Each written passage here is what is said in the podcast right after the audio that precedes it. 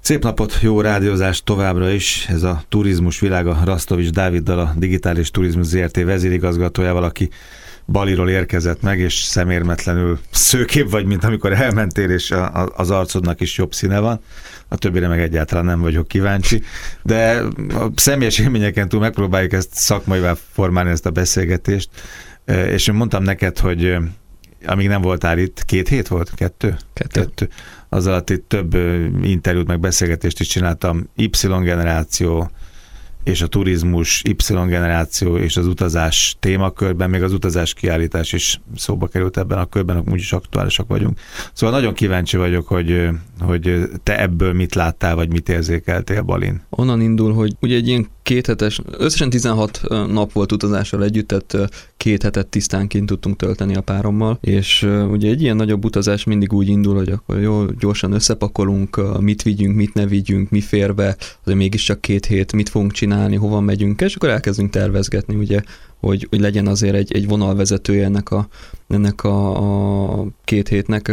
Egy idegen országban nagyon messze attól a kultúrától, amiben ugye a mindennapjainkat éljük, és uh, mi Katarban szálltunk át Dohában, és én mindig arra szánom ilyenkor a, a pihenésen kívül az energiáimat, hogy fotózok, jegyzetelek, gondolkozom, és egy picit piackutatok olyan szempontból, hogy na, hogyan is változott mondjuk egy-két év alatt az a reptér, mik azok a marketingeszközök, online vagy offline marketingeszközök, amivel megpróbálnak minket úgymond költésre bíztatni, vagy éppen milyen felületeken tudunk költeni mondjuk a, a, a Dohai reptéren.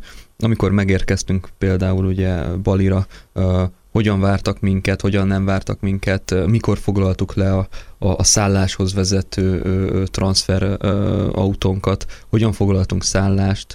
Tehát az egésznek hál' Istennek ugye a, a szakmából kifolyólag van egy ilyen a kellemeset a hasznossal mm. érzése az embernek, és nekem ez most az utóbbi nagyjából másfél évnek a legjobb pihenése volt, vagy utazása, és valószínűleg ez azért is fordulhatott elő, mert, mert Balin, ugye az Y generáció, amit előszeretettel emlegetünk mostanában, hogy, hogy nagyjából a legnagyobb mozgató Erő. erője vagy drivere a turisztikai változásoknak, nem a turisztikának, hmm. hanem a turisztikai változásoknak.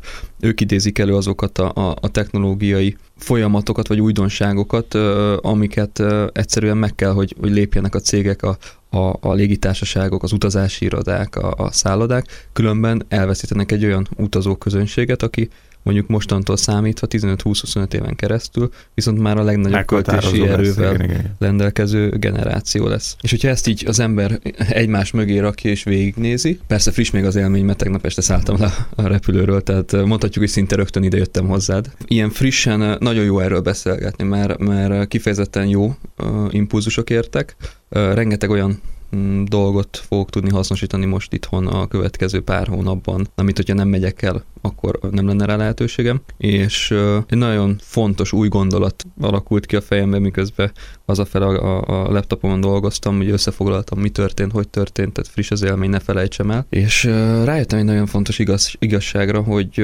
ha megnézzük azt, hogy generációkban rendezett világban élünk, ez nem egy újdonság. A generációk között ugye rengeteg olyan kölcsönhatás vagy ellenerő ö, ö, mozog mostanában, ami miatt ez a, a generációs szakadék egyre jobban kiélesedik, és egyre jobban látható lesz ö, mindennapi életünkben is.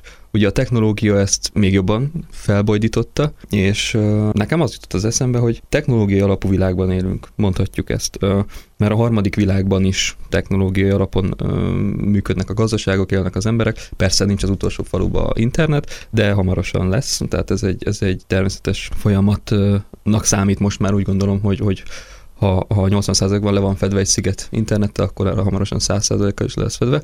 Viszont azok az emberek, akik oda látogatnak, azok a világ minden tájáról érkeznek, és mondhatjuk őket digitális nomádnak, vagy szabad elvű embereknek, sokan alternatív életmódnak hívják azt, amikor még papucs, papucsa sincs az embernek, de a laptopjával dolgozik, és éveket eltölt különböző lokációkba úgy, hogy, hogy nem kell bemenni a munkahelyére, mert nincs, hanem saját vállalkozása van online, és abból keresi a pénzét, közben megéli az életét, és élvezi a, a, természet csodáit, ami egy jó dolog, de másképp telik az idő. Tehát az egésznek a lényege az, hogy azt tapasztaltam magamon is, hogy mint hogyha alternatív időzónába kerülnél?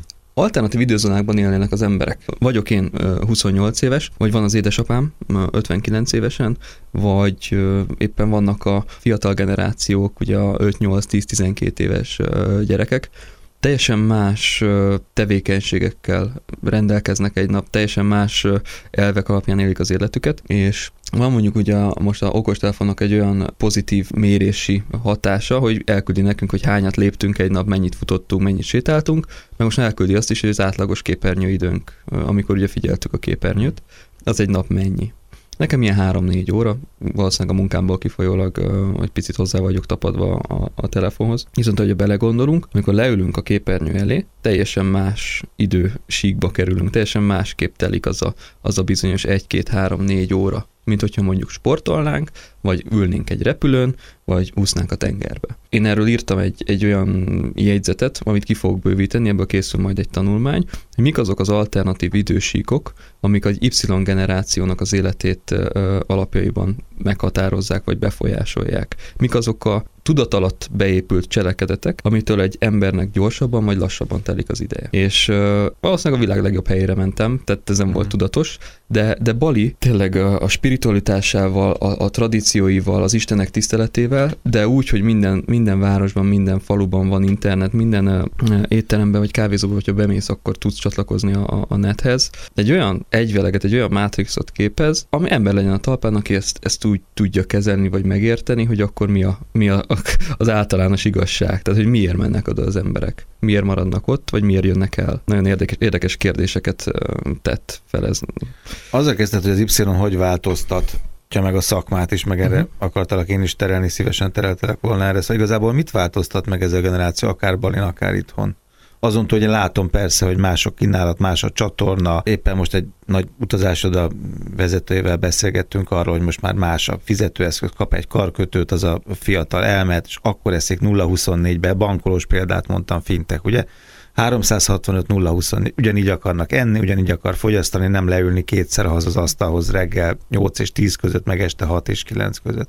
Tehát értem én, de még mi változik? Szerintem a legfontosabb az, hogy meggyőzhető generáció. Nagyon sok olyan eszközünk van most már, hogy meggyőzzük őket, de nem kell őket meggyőzni.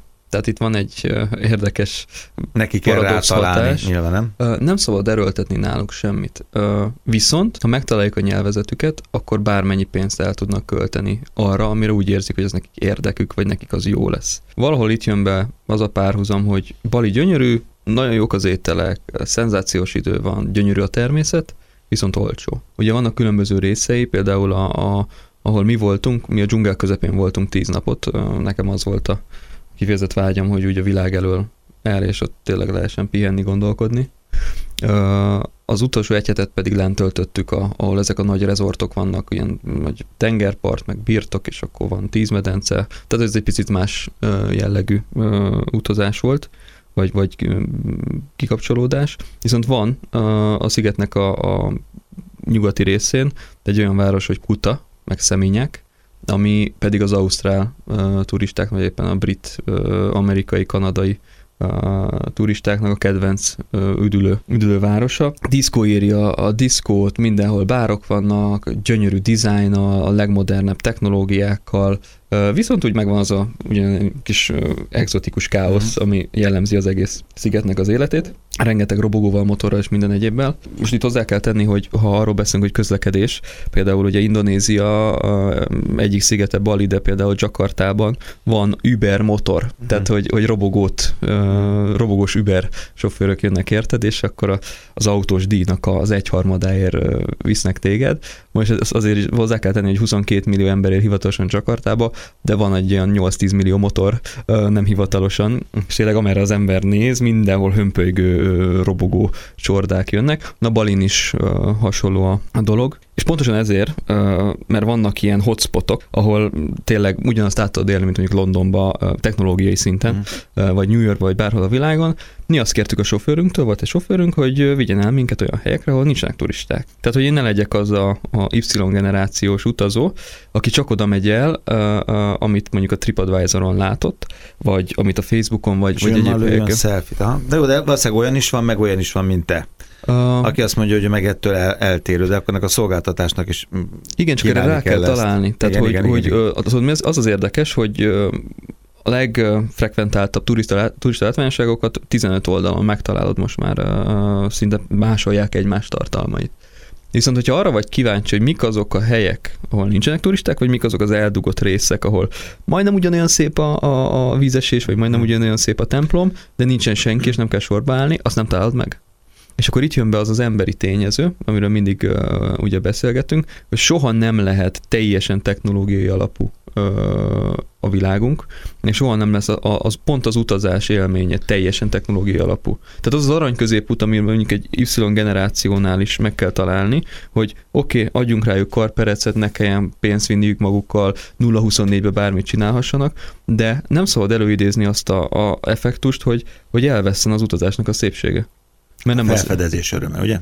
Meg nem azért Jó, de nem, minden, de nem mindenki akar felfedezni, nem? Hát az a tök jó, hogy, hogy valószínűleg különbözőek vagyunk teljesen. Van, aki felfedezni akar, van, aki a tömeggel akar sodródni. Igen, csak az a, a csorda effektus, mm. ez soha nem idézett elő még jó dolgokat. Tehát a, vegyük azt alapul, hogy Budapest reptér, vagy éppen Katar reptér, vagy Bali reptér, tehát ez most a három reptér összehasonlítása is lehet. Hát torony magasan uh, utolsó uh, Budapest, de olyan szinten, hogy, hogy, hogy kirívóan. Tehát a, egy balinész kultúrában, ahol valljuk be őszintén, hogy kimegyünk az utcára, azért nincs minden rendben, meg nincs, nem, nem olyan rendezett. A mi szempontunkból, vagy a mi A mi szempontunkból, igen. Mi Viszont a repterük az annyira tiszta és annyira rendezett, mint hogyha tényleg a, a világ top 10 repterének az egyik ilyen lennénk. Mert tudják, hogy ez fontos.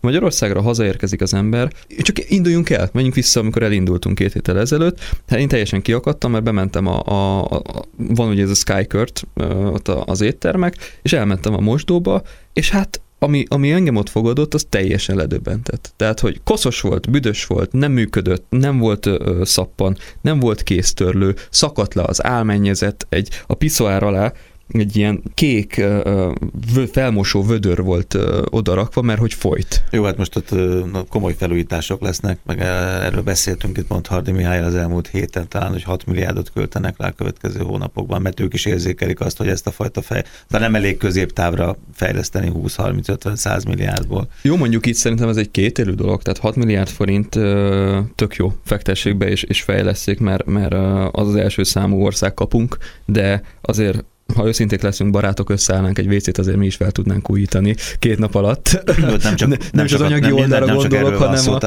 a, arra, hogy mondjuk tiszta legyen meg, Biztonsági meg rendszer, bőröndök felpakolása, egyszerűbb legyen, ne kelljen annyit várakozni. Hát itt komoly ígéretek hangzottak az elmúlt héten a Há, igen, csak ennek Budapest a Airporttól, hogy ez most a következő hónapokban már látható lesz ez a fejlesztés. De hát akkor nyilván ezt meg te mondod most akkor utasként, hogy erre meg szükség van. Hát persze, tehát hogy idejönnek az emberek, pénzt akarnak költeni, utazik 20 órát, mert nagyon messze van, és amikor leszáll, akkor nem tud elmenni a mosdóba, mert 25-30 ember áll, mert összesen két darab WC van a mosdóba. Egy nemzetközi érkező terminálon. Azt mondd meg nekem, van még három perc, hogy, hogy egy hazai szálloda mondjuk. Az hogyan változtasson most, hogy jön ez a generáció, és nem csak Balira akar majd elmenni, hanem nyilván a belföldi turizmus is izgatja és érdekli. Mik azok a pontok, ahol változtatni kell? Hát, uh... Ha akarja ezt a generációt akarja ezt a vevőkört. Most egy kicsit haza fogok beszélni. Keressenek fel olyan szakembereket, akinek van bármilyen jellegű primer kutatása, vagy bármilyen rálátása erre a generációra, a költési szokásaikra, az utazási szokásaikra, a digitális lábnyomuknak a, a feltérképezésére vonatkozó bármilyen adat, és nagyon egyszerű olyan digitális fejlesztéseket eszközöljenek, amivel kényelmesebbé tud válni ezeknek a, a, a fiatal utazóknak az élete. Plusz sokkal nagyobb hangsúlyt fektessenek a közösségi média marketingre, vagy éppen a, az online marketingükre, mert soha nem fog találkozni egy, egy Y generációs ember offline hirdetéssel, hogyha ő utazni megy, akár belföldön. Jó, de amikor ott van az épületben? Akkor legyen tökéletes a wifi, ne legyen vele probléma. Tehát nem az, hogy 10 órán keresztül jól működik, és 5 percig, uh-huh. nem működhet 5 percig rosszul. Tehát a mai világban ez nem lehet, mert minden adott hozzá, hogy jól működjön. Az lehessen fizetni bankkártyával, ha akarok mert ázsiai turista vagyok, akkor tudjak fizetni a saját kis virtuális kreditemmel, amiről beszéltünk, WeChat Pay vagy Alipay, nem egy nagy összeg, nem egy nagy fejlesztés. Legyen olyan interaktív maga a stáb, a recepciós, a, a, a concierge, aki, aki nem azt mondja, hogy tessék, itt van egy, egy brosúra, menj el a mhm, városba, mhm. nem itt van a, a szállodánknak a saját applikációja, töltsd le, menj el ezekre a helyekre, tudsz gyűjteni kreditpontokat, kreditpontokat amit be tudsz váltani egy masszázsra a házba. Mm. Tehát, hogy végre lépjünk át azon, hogy, hogy félig technológiai világban élünk, félig pedig még 1950-ben. Rasztovics Dávid, a Digitális Turizmus ZRT vezérigazgatója volt a turizmus világában, itt velünk jövő héten újra találkozunk.